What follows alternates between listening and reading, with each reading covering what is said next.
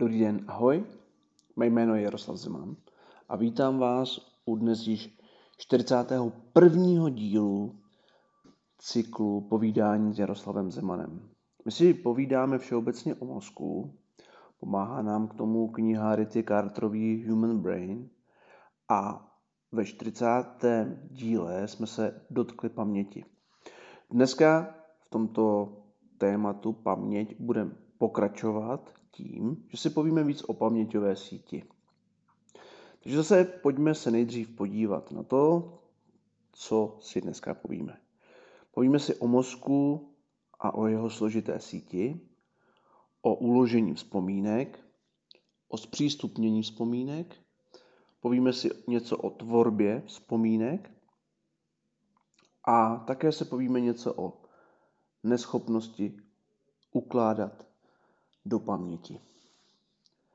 Takže vzpomínky jsou uchovávány ve fragmentech rozházených v různých částech mozku. Úložiště vzpomínek si můžeme představit jako složitou síť, jejíž vlákna, která představují různé části paměti, se zbíhají v úzlových bodech neboli křižovatkách aby vytvořili celistvou vzpomínku na nějakou věc, osobu nebo událost. Mozek složitá síť. Deklarativní vzpomínky, to znamená události a fakta, které si vědomně ukládáme do paměti učením, jsou zapisovány v hypokampu, ale ukládány v různých částech mozku. Každá součást vzpomínky, tedy obraz, zvuk, slova nebo emoce, se uloží do stejné části mozku, která původně tuto součást zpracovávala. Když si třeba vzpomínáte na psa, kterého jste kdysi dávno měli, jeho barva se vám vybaví ve zrakové korové oblasti zpracovávající barvy. Vzpomínky na procházky s ním v motorické kůře alespoň částečně, a jeho jméno v řečové oblasti a tak dále.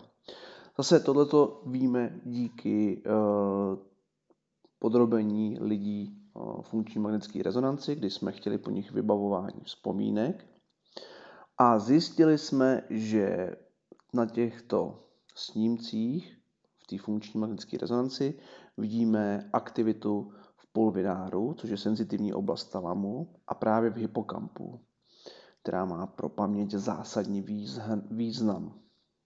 Hlavně tedy, když si snažíme na něco vzpomenout. Střípky paměti. Když si vybavujete vzpomínky, hypokampus uvádí zároveň do pohybu jejich různé stránky. Pokud si vybavujete svého psa, v různých částech mozku se objevují různé vzpomínky, které se ho týkají a s ním svázané předměty, například jeho miska i věci spojené s pojmem pes. Uložení vzpomínek.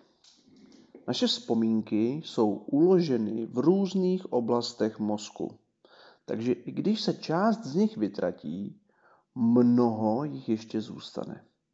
Jednou z výhod takového uložení je, že dlouhodobé vzpomínky jsou lépe chráněny před ztrátou. Pokud by byly uloženy jen na jednom místě, vedlo by to poško, vedlo by poškození příslušné oblasti, například mozkovou příhodou nebo úrazem, k jejich úplné ztrátě. Takto může úraz mozku nebo jeho degenerace ukousnout část vzpomínek ale jen výjimečně je zcela vymaže. Například můžete zapomenout něčí jméno, ale jeho tvář si pamatujete pořád. Takže máme nějakou rozšířující se síť. Paměťová síť se šíří mozkem, protože její neurony vytvářejí pomocí společných výbojů další spoje s jinými neurony. Takže tam máme prostě jednotlivá nová propojení mezi jednotlivými neurony. Zpřístupnění vzpomínek. Události, které jsou určeny k zapamatování, jsou zakódovány silněji než věci, které zapomínáme. Při jednom pokusu si 16 lidí prohlíželo 120 fotografií a odpovídalo na to, zda byly pořízené v místnosti nebo venku. Pak viděli každý z těchto obrázků ještě jednou. Po 15 minutách si znovu prohlédli fotografie, mezi které byly tentokrát přimíchány nějaké nové. Měli říci, zda si fotografie pamatují. Mozek prokázal silnou aktivitu v hypokampu během prvního sledování fotografií, zatímco při opakovaném prohlížení už byla jeho aktivita slabší. Toto snížení je typické pro dobře známé věci. Takže aktivita hypokampu a tvorba paměti. Věci, které si poprvé zapisujeme do paměti, jsou spojeny s vysokou aktivitou v hypokampu, ale pokud je vidíme po druhé, tato aktivita klesá. Tím se liší opakované prožívané děje od nových nebo už zapomenutých. Možná i tím můžeme oslabovat některé reakce na nějaké vzpomínky. Parahypokampální aktivita. Když si vybavujeme nějakou příhodu ze svého života, aktivujeme tím hypokampus a oblast k němu přilehlou. Při vybavování vzpomínek hypokampus skládá dohromady jejich jednotlivé prvky, které jsou uložené v různých částech mozku. Tvorba vzpomínek. Původní vnímání nějakého zážitku je tvořeno společnými výboji určitých skupin neuronů.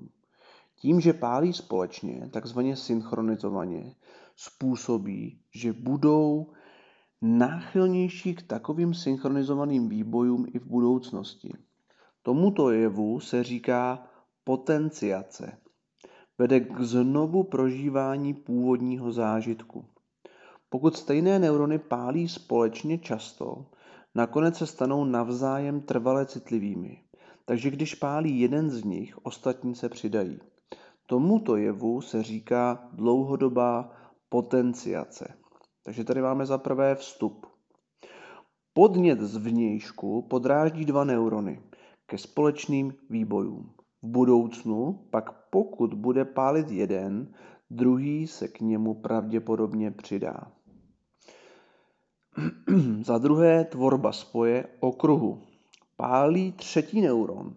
Jeden ze dvou původně pálicích neuronů je drážděn, aby pálil také.